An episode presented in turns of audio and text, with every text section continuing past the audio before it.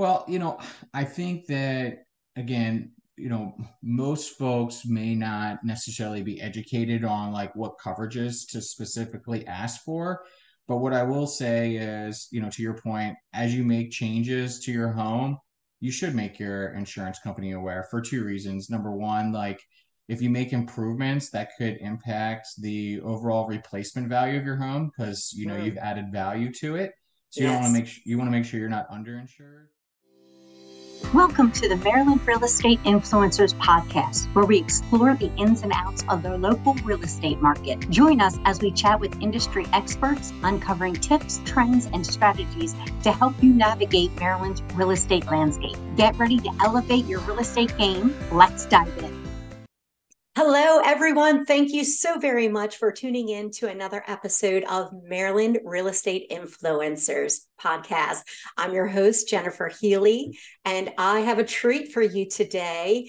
I have Kyle Tomlinson from Goosehead Insurance, and he's going to tell us a little bit more about himself and his business. I am super excited, especially because Kyle does so much marketing, and we've all seen the videos out there. And so I'm very excited to have him with us. So Kyle, thank you so very much for finding time in your day to be on the podcast. Oh, thanks for having me, Jennifer. Looking forward to chatting with you and sharing a little bit about our agency with our listeners today.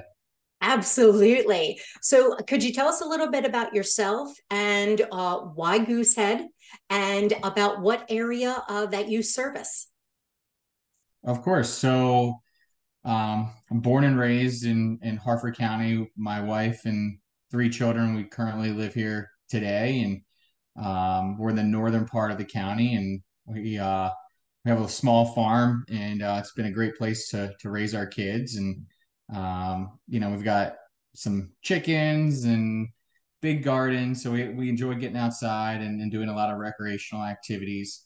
And you know, my wife and I, we actually met after college. I was working at T. Rowe Price at the time, and you know, we graduated in 2007, and then obviously in 2008, you know, we had a big market collapse, and a lot of middle management there got terminated. And that was kind of an eye-opening experience for me. It's like, hey, you know, we keep progressing here and move up the ladder. And if the market shifts again, what does that like do for my job stability at that point? So at that time, I started looking at other opportunities, and both of my parents are in the insurance business. And my father really encouraged me to look at State Farm, because we were in like the money management, but it's still offered a stable position being in the insurance industry, you know, because in this state, if you drive a car, you have to have auto insurance, or, you know, you get fines from the MVA, and they'll suspend your tags and so forth. And if you have a mortgage, you know, your lender requires that you have home insurance. So, you know, the PNC side of our business provides a lot of like financial stability for you, and, you know, provided an opportunity to own my own business. So, you know, all those factors kind of influenced me to look at that opportunity. And, you know, State Farm was really good to me. I learned a lot there, owned an agency for 9 years, and had a lot of great opportunities. But I really felt like our growth got stagnant the last couple of years. And I think what attributed to that was, you know, we really only have one option, right? And we can't control certain things in the marketplace, and sometimes there's rate fluctuations. So like if carriers find that they're not profitable because they're paying out too much in claims, or their expenses are high, whatever, that factors into how they price home and auto insurance and so forth. And what we found was, you know, even though we were like top 5% in the country in production, we were still losing a lot of business because, you know, people were shopping around because of things that we couldn't control.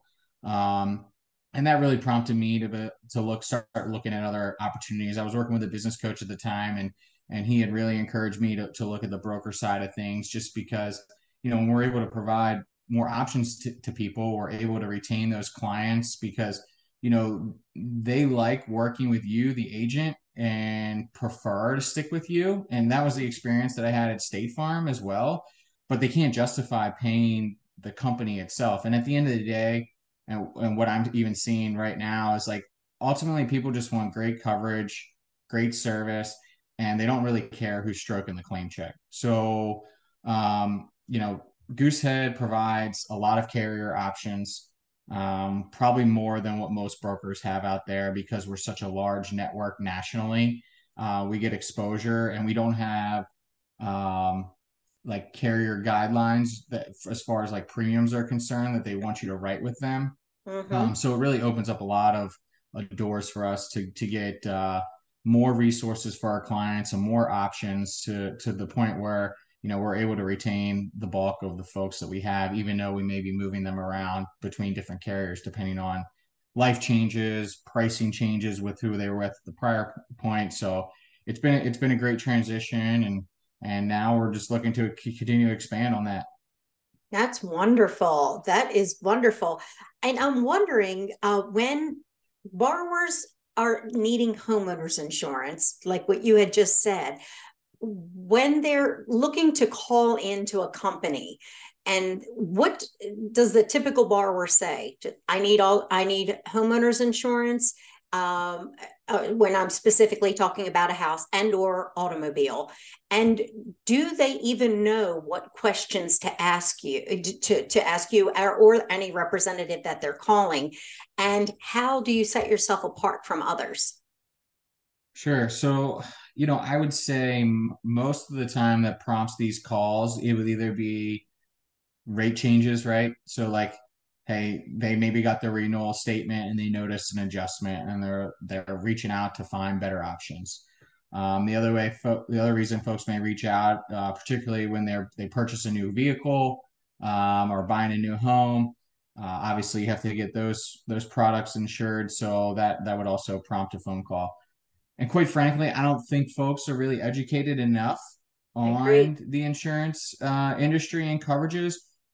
For two reasons. Number one, you know, they may not necessarily care. They're kind of relying on their agent to kind of guide them through their process. And that's why I think that's extremely important, because there's certainly a lot of companies that are marketing themselves as like, you know, but you can save money by calling us.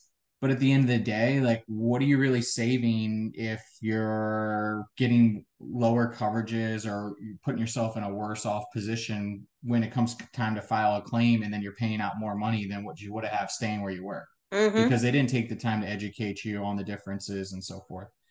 And, you know, the second reason would be like, the only other thing that I see people mentioning is if they've had a certain claim experience that resulted in them wanting a specific coverage because they didn't have it before, or, and they found out like, hey, this wasn't covered, and, you know, I had this particular circumstance and I was out of pocket, or like, hey, I did have this coverage because, you know, my agent recommended it and we had this claim and it was, you know, everything turned out really great. And I want to make sure I have this when I move on to the next company. So yeah, that was me. So I had my basement flooded in 2004, 2005, and I had a whole in-law suite in it. And the entire thing flooded due to a lot of rain, and it had the water was not properly, I don't know even the term to use, and I apologize. It wasn't properly being pushed away from the house, and it all came inside after, I mean, I'm within like 6 months to a year after the in-law suite being added. And I will never forget walking downstairs and having ankle deep of water in a one-bedroom in-law suite that had brand spanking new. And I was devastated, and I didn't know what to do. And I called my insurance company and didn't know what questions to ask. And I found out it wasn't covered. And I'm like, but why? What did I do wrong? What questions didn't I ask? What didn't I tell you that this occurred? And it was just so overwhelming. So I love hearing this. And I know that this was me specifically many moons ago that went through something like this. So what are the questions that people should be asking when they are looking to purchase a house, or in my case, when you make major renovations to the house and forget to tell your insurance company because it didn't occur to you in the midst of all that to even tell the insurance company? My fault completely. Well, you know, I think that again, you know, most folks may not necessarily be educated on like what coverages to specifically ask for. But what I will say is, you know, to your point, as you make changes to your home, you should make your insurance company aware for two reasons. Number one, like if you make improvements that could impact the overall replacement value of your home, because, you know, you've added value to it. So you don't want to make sure you're not underinsured. And then the second reason, you know, certain improvements could actually offer up like discount opportunities because you're improving your house to make it more secure in the event of a loss, like, you know, updating your roof or replacing your sump pump or whatever the case may be. So any like time you're making upgrades or changes to your home, I think it's important to share that information with the carrier with, and, you know, your agent should be able to advise you on how that would impact your situation and the coverages that are needed. But going back to your original point, you know, water and sewer backups probably the most common claim that we get in this area, because we do get like such like strong storms, particularly during this time of year when it's like the tropical storm season, and there's, you know, we have those hurricanes that are moving up the coast, and they tend to bring a lot of rain and strong winds. And when the power goes out, like some pumps tend to fail. And often I'll either see people with very limited coverage or no coverage at all because their advisor really didn't do a great job of educating them on what's out there. Yeah. And I kind of lean on like our, you know, unfortunately, like folks in our industry, it's they're trying to win business, and sometimes they cut corners to save people a little bit of money because, you know, a lot of folks are price driven. But, you know, at the end of the day, I find that I win business opportunities when they're paying a little bit more because they find value in what we're sharing with them. And they didn't realize that certain things wouldn't be covered under their plan. So, you know, I think that's what puts us in a good position and separates us from our competitors. And, you know, at the end of the day, I think a couple of things are important. Number one, you know, we just already mentioned the water backup.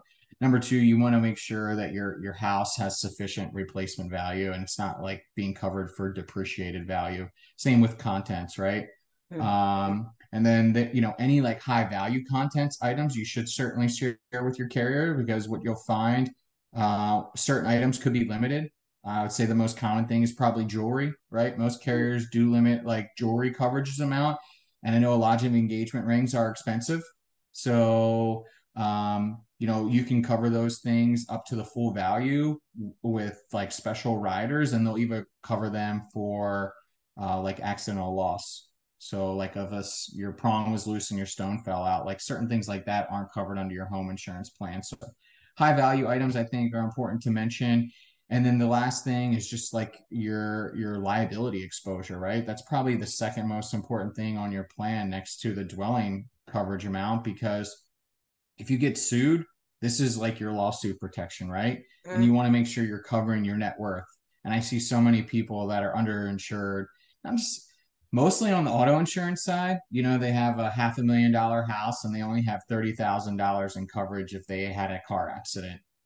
I mean, that's not going to go a long way if somebody gets injured. And like, then again, you save money, but you are going to be out of pocket so much more if you badly hurt somebody in a car accident. So again, I just think it's important to make sure that you have a good advisor that's really going to educate you and kind of go through the line items. If you're not getting that experience when you're going through a quote and they're just kind of like throwing prices at you, I wouldn't really trust that person in my opinion. And then how does this process look when a client calls you in and wants to get a quote for homeowners insurance, we'll say? How does that look when they call you? Sure. What are the processes and the questions that you're opening their mind to, that they may just be thinking they call you, they get a number, they're on their way? How are you showing them and asking these questions for them to open their mind up? Right. So, you know, on our initial phone call, it's more of like an intake, right? Because I want to try to get as much information about the situation as possible. So it's really a lot of like data gathering and then me asking questions, you know, particularly about the home. I'm doing research. too. Like I'm pulling their house up, I'm trying to locate photos so I can see the interior and kind of what's going on there so we can properly make sure it's covered for replacement value. I'll pull it up on the tax assessment site too. Just, it's really a lot of like data gathering. And then, you know, on my side, I'm a broker. So I'm like shopping through different carriers and making sure that we're finding the best coverage and pricing options for them. And then once I do that, then I'll follow back up with a second call. And that's when we're going to go through it line by line. Just make sure that I'm like confirming all the specs that I was able to see.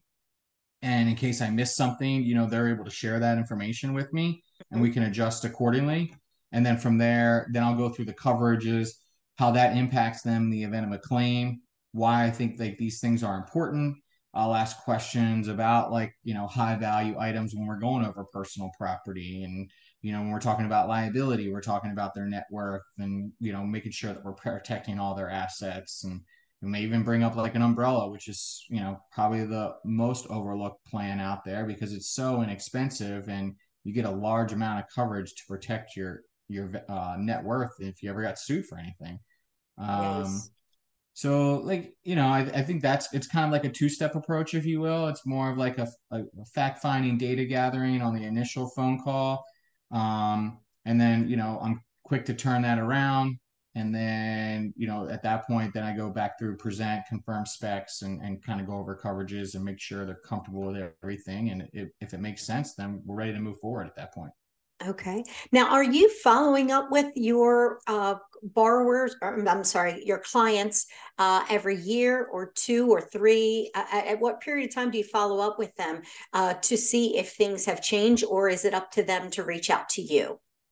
No. So, I mean, we're constantly, like, we're sending communications out probably more than, you know, a couple times a year just to like check in. And like this time of year, it's like, hey, it's tropical storm season. You know, we want to make sure, we've probably mentioned this before about water backup and flood insurance. If you want more information about your current plan, you know, reach out to us. We're happy to schedule a call, go over those details and so forth. So we're constantly sending communications out to people. It really just kind of depends on the season. You know what I mean? Mm-hmm. What kind of risks are out there? Like, for example, wintertime, right? We're worried about frozen pipes. So we're sending out emails like, hey, make sure you turn off your spigots outside, shut the water off, you know, drain them out so you don't have a frozen pipe when you go to turn it back on in the spring. So we're trying to do some preventative contacts, but then also like, you know, that may prompt a phone call or a scheduled meeting or whatever, just to go through their plan and make sure they have the right coverages in place too. So awesome. I think that's important. Oh, most definitely. Most definitely. Especially for people like myself that forget to update y'all when I, you know, added in an in-law suite. Just didn't come to mind in that time frame. And so I would like to also discuss with you about the different trends that you're seeing in your business at this time. And I know there's a lot of craziness going on in all of our industries. So I'd like to speak about the trends that you're seeing in the insurance business world at this time. Sure. So, you know, in this day and age, you know, inflation has impacted a lot of different businesses in various ways. And what we're seeing in our industry is, you know, there's kind of like a lag, if you will, because, you know, the carriers put rates together based off of projected claim volume, right? So when claim volume increases, which it has over the last year, because it's costing more to repair things, like, you know, material costs have gone up, so it's more expensive to rebuild a home than it was 2 years ago. Or, you know, on the auto side, there's supply chain issues, which is delaying car repairs, and now people are in rental cars longer, and it's more expensive to get these materials and so forth because of the demand. So, you know, all those factors are influencing like carriers right now, because in the past year they've brought in less premiums than what they've paid out. And, you know, ironically enough, most carriers actually try to operate at like either like 100% or even at a loss, if you will. Oh. And they're anticipating to make that up in their investments. Meaning, like, if they brought in $100, they would expect to pay out either another $100 in claims or $102 in claims. And the way that they make up that difference and become profitable is they've invested that $100 and hope to make that up in interest to cover those losses and pay their employees and so forth. And I don't think a lot of people realize that. Mm-hmm. Our industry is so regulated, and I do hear grumblings like, oh, you know, I didn't have a claim, like, and but my rate's going up. But like, that's not necessarily what influences your rate. It's, you know, they kind of narrow it down by zip codes, so they can price it by the territory, if you will. They may take like a couple zip codes into a pocket, and it's like, hey, this is the claim volume that we're seeing in this specific area, and based off of what premium we brought in versus what we've paid out, that influences the base rate in that area for both, you know, home and auto insurance. And, you know, again, in the last year, they've been paying out a lot more, and we're definitely seeing rates go up across the board with all companies. And that's all public information, because they all have to file rate adjustments with the state and get those rate adjustments approved before they can pass those down to the consumers. So when they file with the state, every other competitor that's out there knows what they're doing and can see that information. So again, it's public knowledge for you and us. But, you know, with that being said, we're also seeing carriers like tighten guidelines too, because, you know, maybe there's certain areas that they're really not profitable in, like on the coast.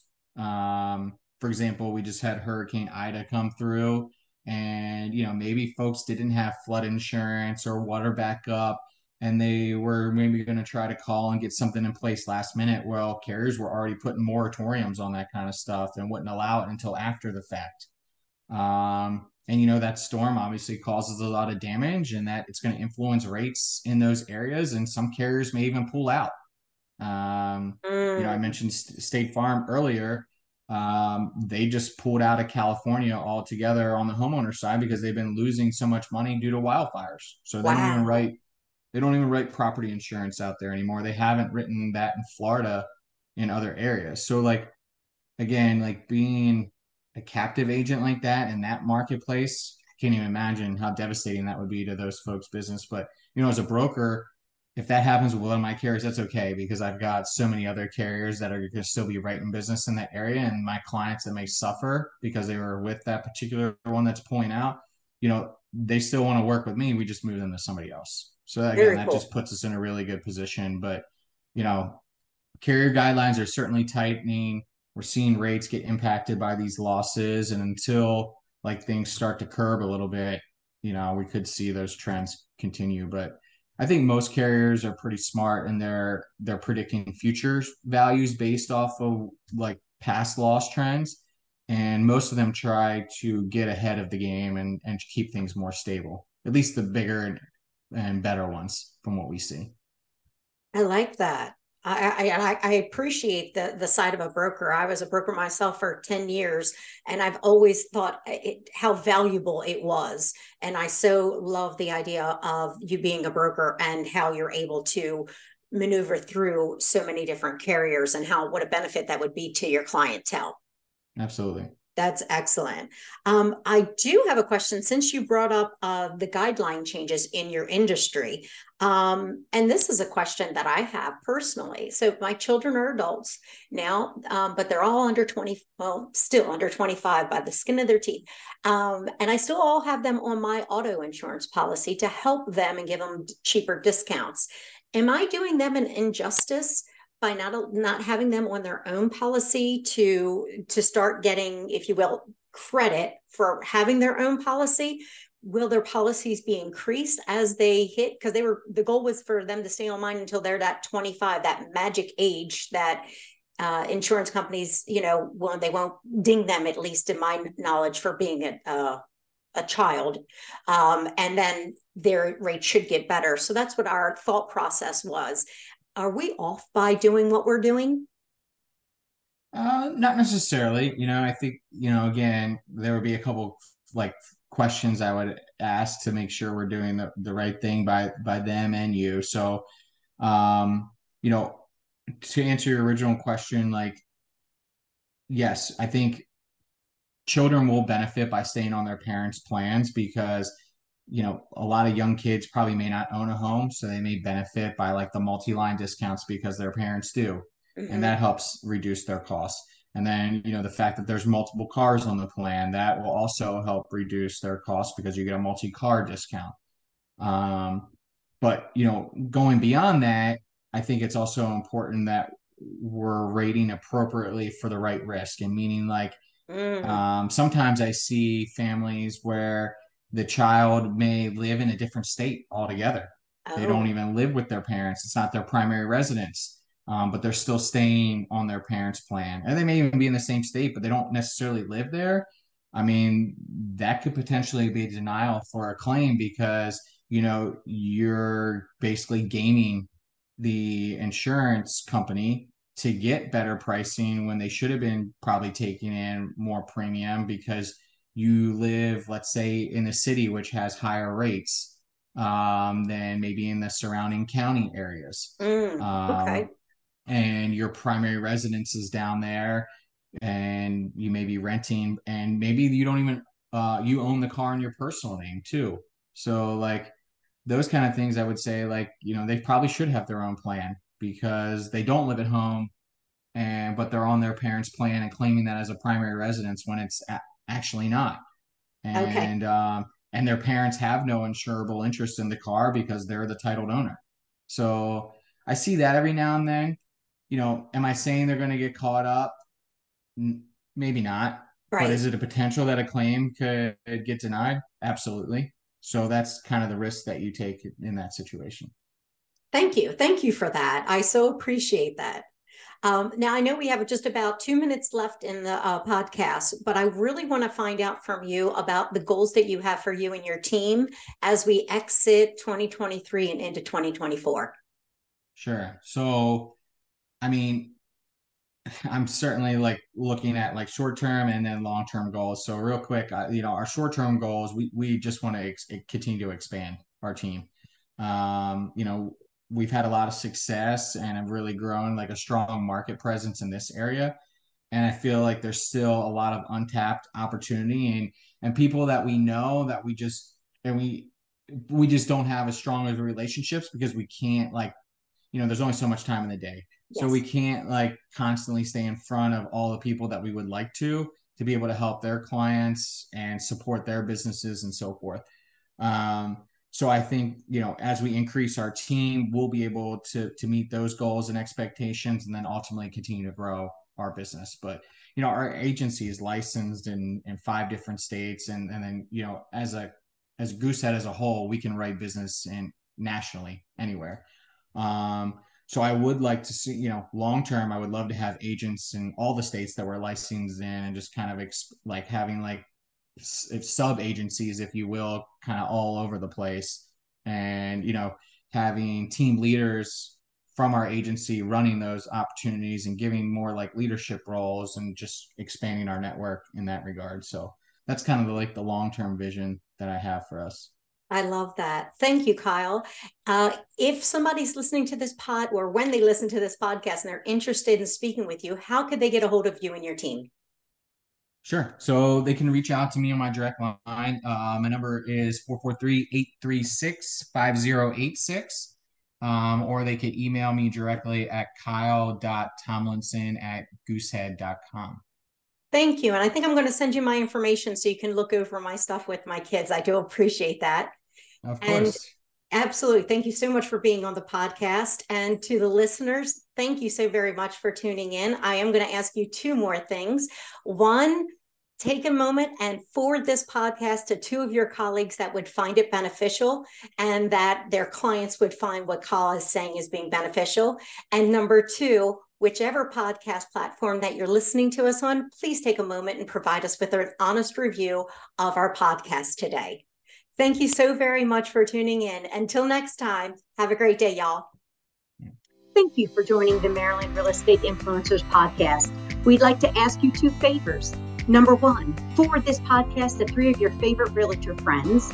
They'll thank you for it, and I'll thank you for it too. Number 2, we'd love reviews. It helps get the word out.